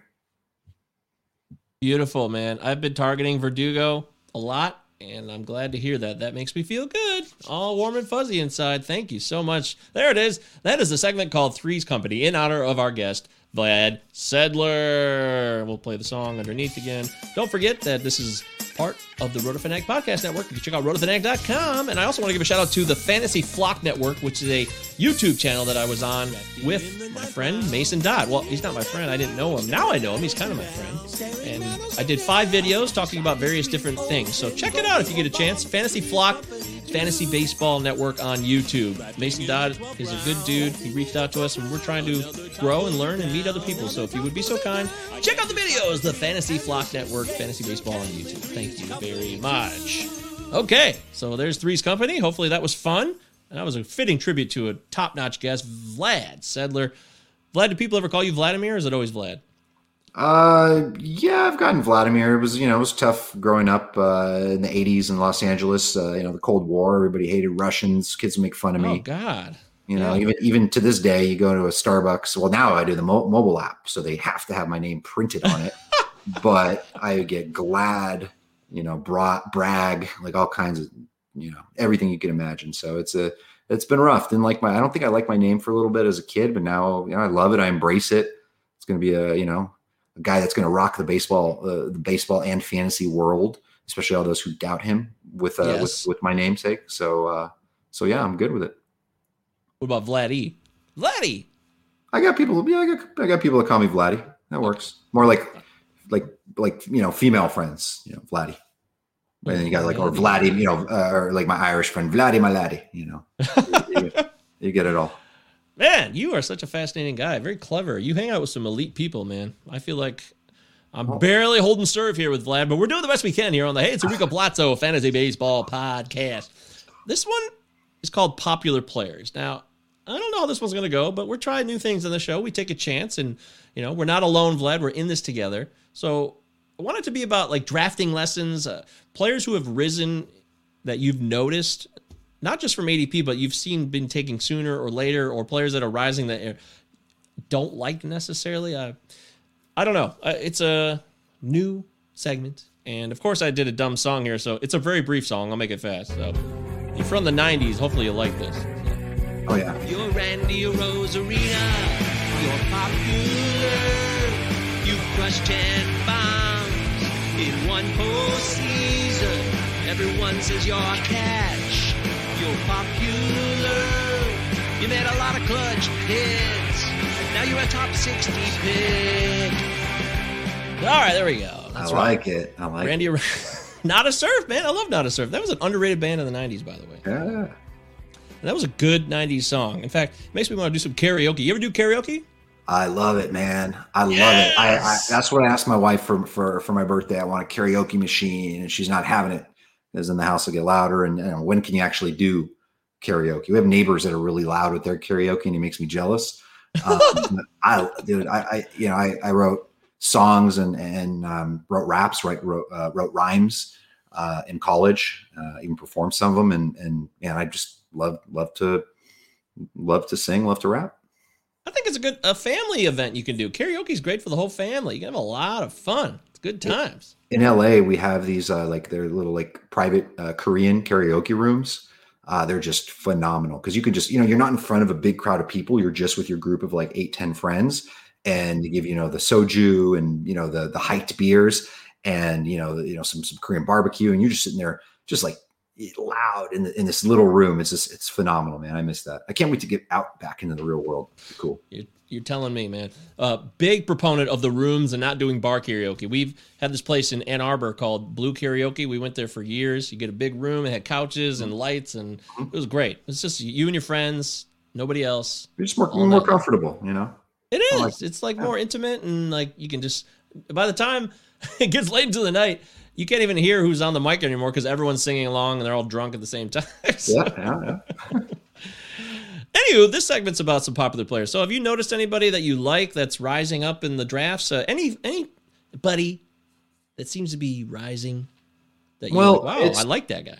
I mean, it's a, it's you know, again, you can do a whole segment on this. It's or you know, whole whole episode on it. It's it's constantly evolving. It's it's changing every day based on little bits of news because we don't have training camp yet, and you know, players are moving very volatile volatilely after after signing. You know, uh, uh, a lot of the movement. Actually, this is what I'm starting this week. A series that I did last year leading up to the draft. That once a week I write an ADP market report column. I'm I'm starting it. Uh, actually, we get off the air. I'm going to uh, uh, start cranking Oh. it out but it's basically just showing the it's um uh, uh, actually bloomfield is, is doing something similar i've seen some other people do it just kind of showing the the, the movers and shakers over the last couple uh, last couple weeks in comparison to the two previous weeks before it um, but like a lot of movement with closers especially of draft champions like you know uh, minnesota signs Col- colome so taylor rogers falls considerably uh, Melancon, you know, like I'm in the middle of a draft and I'm like, I'm going to get Melancon in five rounds. This is cool. He's going to sign somewhere. And he signs at San Diego and then pop, someone else takes him. Uh, Jake McGee in San Francisco, uh, another guy I think is, is moving up because people see a, a path for him to close. So, yeah, those guys. Um, and then I'm noticing guys like, um, you know, sort of the old and boring, like Rendon and uh, Bregman, just, you know, going around 50 ADP like it's nothing. Like those guys could really smash those values, right? I mean, eh, just non-sexy picks, but they're they're they're you know consistent performers. Uh, I think you know they're, they're worth it. And then Yordan Alvarez is, is really climbing. Like even though he's utility only, like you can't get him for 80, 90 overall anymore. He's he's going up to 50, 60 now. Yeah, I think those are some outstanding observations, Vlad. It's funny how these drafts evolve, especially if you do early drafting, which was not always my thing. Uh, it was an early, early thing for a lot of people who are pros. But for me, I usually drafted around late February, beginning of March. I was just like one of your regular dudes. Mhm. This is my first year taking it up a notch and drafting much earlier. And you can see the evolution of player, uh, like the player ADPs and the growth of players who rise up the players that fall down. And you're like, oh, God, I remember when I could get so and so at that price, and now I can't get him at that price. Or now this player is falling to me and I want him. I find that. I find that to be really interesting. Yeah, absolutely. It's it's that's what it is, and and we could be drafting much differently now than we would be, you know, two three weeks from now because so much can change, and it's going to change even more so in spring training. Oh yeah, no doubt about it. Yeah, I hear you. Uh, boy, uh, we just kind of we just kind of got going. I feel like we've done an hour and a half, and I feel like there's so much more I want to ask you. So I'm going to leave this as an open invitation to come back on the show another time. Oh, you know can- it. We could talk more about your fantasy process. I would love to get you on the record before the season starts with some shine or ride the pine predictions on some projections, which are always fun. What do you say to that? I'm in, man. You know, you, you don't have to ask me twice, dude. I love, uh, you know, love chatting it up. Thanks, dude. That's great, man. This, has been fantastic. I'm can hardly believe I'm here sometimes. You know, you you watch other people and you listen to them and you read what they write and you hear their names and how incredible they are, what they're doing with fantasy baseball analysis or other things of that nature. And then here we are doing it together. It's so cool, man. I I may sound cheesy to some people and they'd be like, "Well, you're just you know, you're putting on a front." You know, I'm a genuine guy. I think you know. Yeah. You know, I put myself out there for who I am, no matter what. And this is a great experience for me.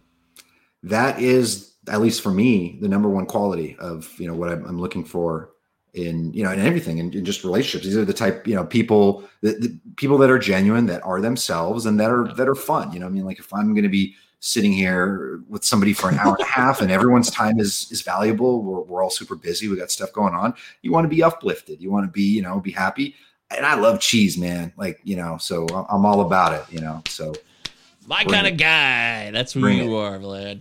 Uh, before you go, I did one song that I did in your honor and my honor because I love him this year. And speaking of guys I'm falling more and more in love with, it would be this guy right here. So check this out real quick. This would be a cover of Duran Duran. oh, you ain't, you ain't got to tell me buddy Here we go. He's Edwin Rios and he has the strongest hands. when a Patron hits his bat, who can say where it will land? With Justin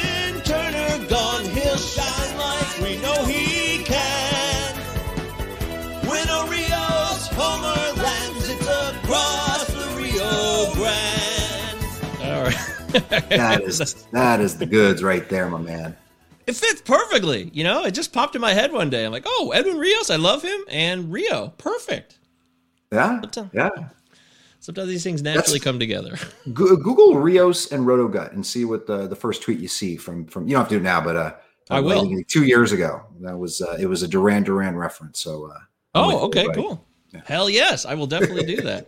Uh, all right, so we're wrapping up the show. This is Palazzo Podcast. Hey, it's Enrico Palazzo Fantasy Baseball Podcast. Two L's, two Z's on Twitter. Palazzo Podcast at protonmail.com. Uh, Can I ask you one question before we go? Yeah, actually, we can do the guarantees. The guarantees that you promise. You, you can leave the, the people hanging some of those questions. I'm I'm fine to I was- rapid fire those. Oh, you are okay. Cool. I was just trying to be respectful of your time. Uh, No, I appreciate Great. it. That would that'd be awesome. Okay, so here we go.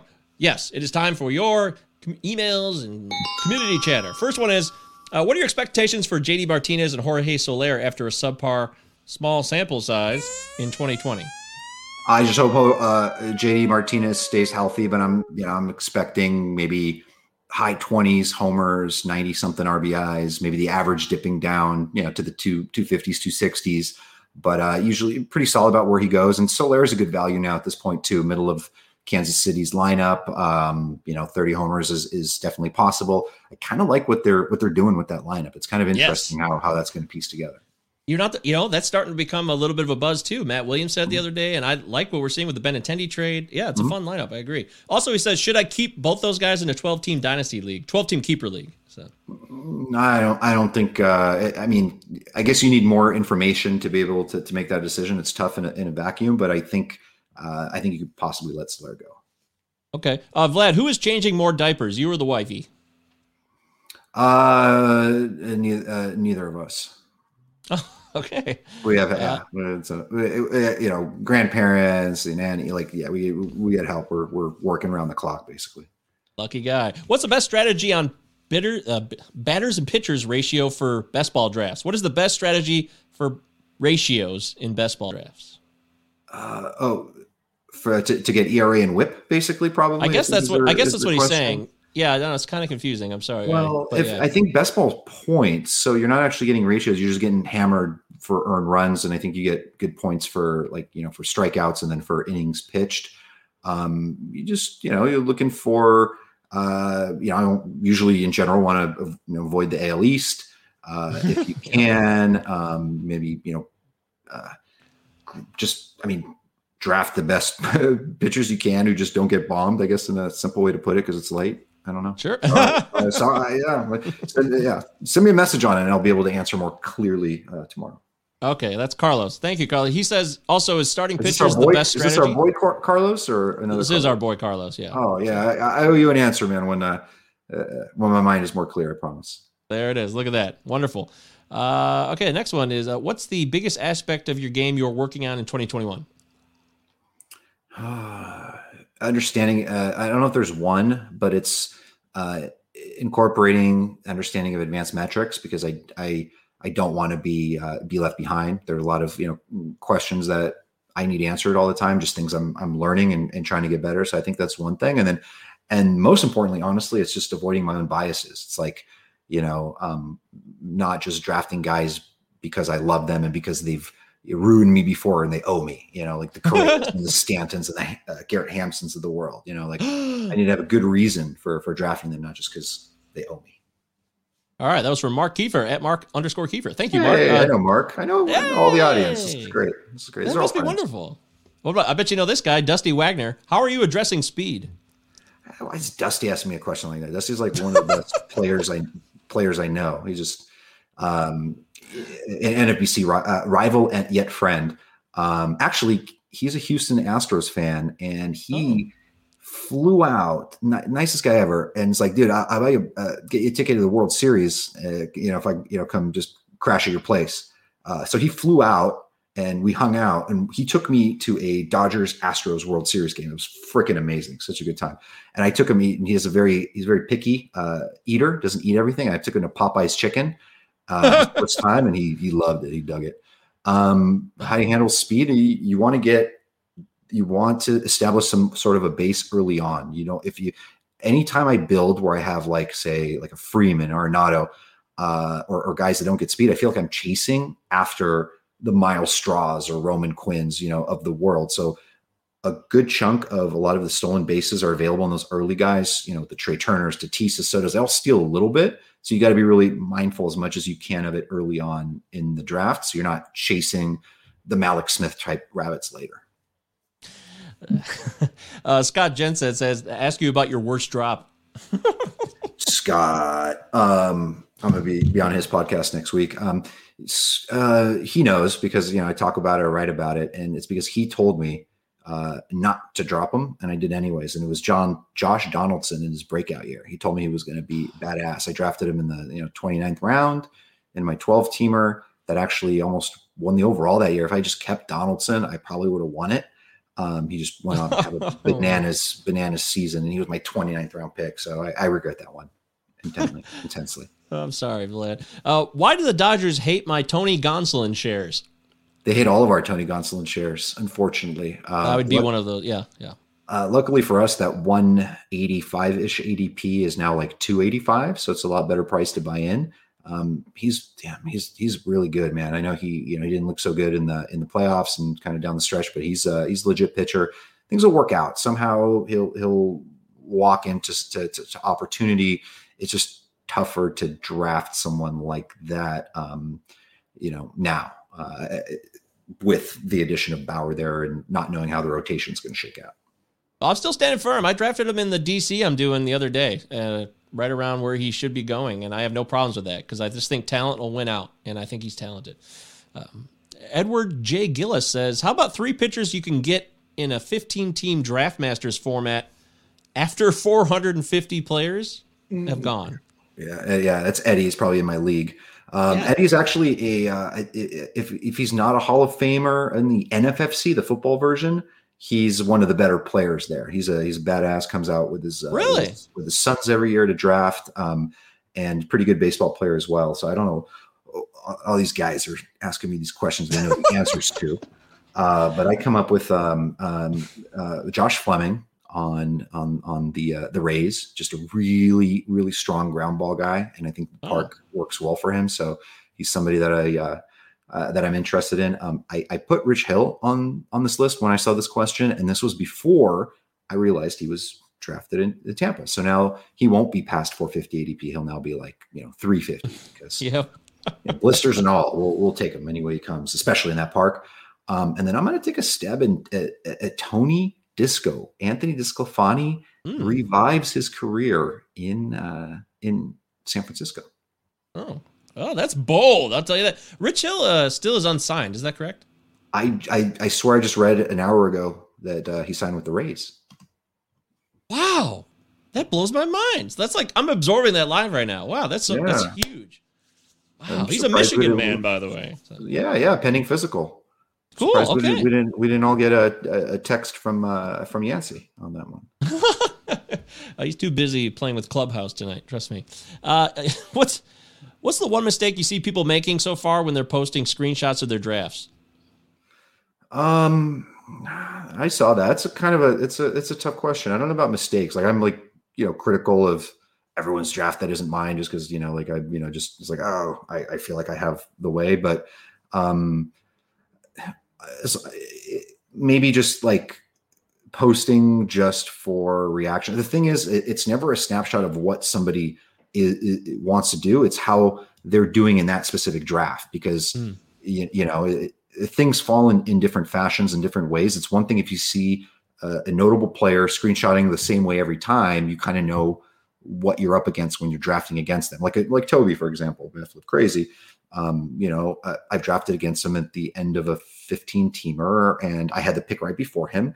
And for me, it was just a matter of like, okay, which pitcher am I going to take here? Because, you know, I know he's going to grab one. And, and the, the, the mistake you don't want to make, and this isn't, doesn't directly answer the question is you don't want to let someone else's, what you know someone else is going to do affect what you're going to do. Like, you know what I mean? Like you don't want to, you don't want to like snipe someone like, oh, he likes Bieber. So let me get Bieber. Like, you know, sure. In like some small league, whatever but in your, you know, you're rolling with this guy for, for, for your whole season. Your goal is to get the best players you want in your draft, not to like, you know, block someone else from getting someone, you know, that, that fits some sort of carnal, you know, need. You're like, oh, I got him, but did you really get him? You know?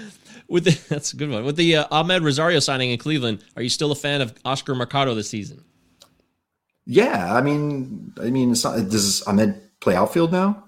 I, I don't know. Well, because yeah, I guess utility guy. I don't know why they would think that, but maybe. Well, I think I think Mercado'll still be the pretty much the the everyday center fielder, unless he you know really sucks against lefties. Maybe they'll platoon him with uh, um, Jordan Luplow or something like that because uh, he smashes lefties. Uh, but you know Rosario, I think will probably start off starting shortstop. The the um the uh, uh the Rotosaurus guys probably know this better, but Andres Gimenez probably will start the year in the minors.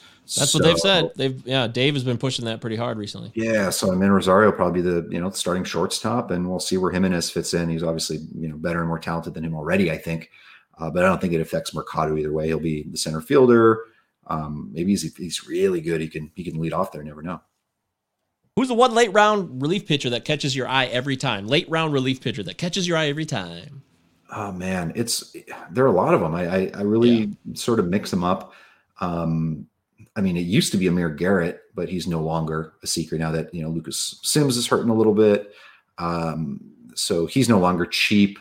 I mean, I guess I'm in the minority. Like, I'm I, anytime I want Adam Ottavino, I can always draft them because you know maybe not after today, but that is somebody that I'm into. And if it doesn't work out, it's it's no big deal because it's you know it's like pick 35, you know, around 40. So yeah. uh, it's him, uh, and I'm getting into, I'm, I'm getting into Neil into little Jake McGee. I, I kind of think, Ooh. even though it's Gabe Kapler, and I know that he likes to to troll fantasy owners, you know, obviously he doesn't do it on purpose. Don't but, you love Reyes Moronta though? Yeah, he was just coming back also from you know from his injury, um, and he's solid. I feel like he's he of course he could, um, and he could mix it in, but in a draft champions format, I, I, I don't know. I think McGee is a good just like you know lights out ninth inning guy, and he's he's he's closed before. He looked good, in, you know, last year for the Dodgers. So, um, but yeah, I thought it was like over 90% fastball, but yeah, he's he's solid. All right, well there it is. We tried to answer all of your questions, and I hope we were able to do that. Thanks to Vlad for being a good sport. We had a great. Oh, what about? Yeah, Carlos says, what about Mike Mayers from the Angels? Uh, there's a lot of a lot of yeah. about him. Yeah. yeah. we were. I think all of us were were a lot of sharp folks were loving uh, uh, Mike Mayers prior to the Iglesias signing. Now Iglesias is like a top 75 overall pick. He's considered yes. one of the most solid closers and he is like he, you know, he they got him for a reason. Uh, got the job, but um, yeah, if it wasn't for Iglesias, my Mayers would be great. Uh, if something happens to Iglesias, Mayers could be, you know, top five closer. He's a stud. There it is, directly from Vlad's mouth. Well, thanks again to Vlad Sedler for joining us. It's been a real pleasure on the Hey, it's Enrico Palazzo Fantasy Baseball Podcast. Don't forget to follow us on Twitter, Palazzo Podcast at protonmail.com. If you have any email questions, it's always two L's and two, two Z's. Thank you so much to Vlad. Vlad, any uh, final words before we head out that you want people to hear from you as we close up the shop? Not particularly. Just, uh, just you know, this is this is obviously this has been a blast. It's really fun. Uh, I think what you have here is a is a fantastic thing. And again, it's because you're genuine. You're bringing good guests on. You're getting the most out of them. Uh, and uh, just look forward to watching you uh, continue to crush it and succeed and jump into these NFBC waters with us and uh, and crush it here as well. And uh, just wishing everyone all the best in their drafting uh, over the next month or so. And uh, don't overvalue uh, spring training and spring training at bats and news. Um, just kind of read between the tea leaves um, to, to make your decisions and sign up for fantasyguru.com slash MLB. There it is. I was waiting for that. you know. Got to do it. This is part of the game. Thank you so much, Vlad. Thank you, everybody, for participating in the live stream. And if you're on the pod version yourself, thank you for listening. We'll catch you guys next time, and Godspeed. Insane fantasy takes. Why you take that player? You must be insane. Insane fantasy takes. Right, lads. Now I know there's not a faint heart among you, and I know you're as anxious as I am to get into close action. But we must bring him right up beside us before we spring this trap. That will test our nerve. And discipline will count just as much as courage. The Acheron is a tough nut to crack. More than twice our guns, more than twice our numbers and they will sell their lives dearly. They mean to take us as a prize. and we are worth more to them undamaged. Their greed will be their downfall. England is under threat of invasion. And though we be on the far side of the world, this ship is our home. This ship is England. So it's every hand to his rope or gun. Quick's the word and sharp's the action. After all, surprise is on our side.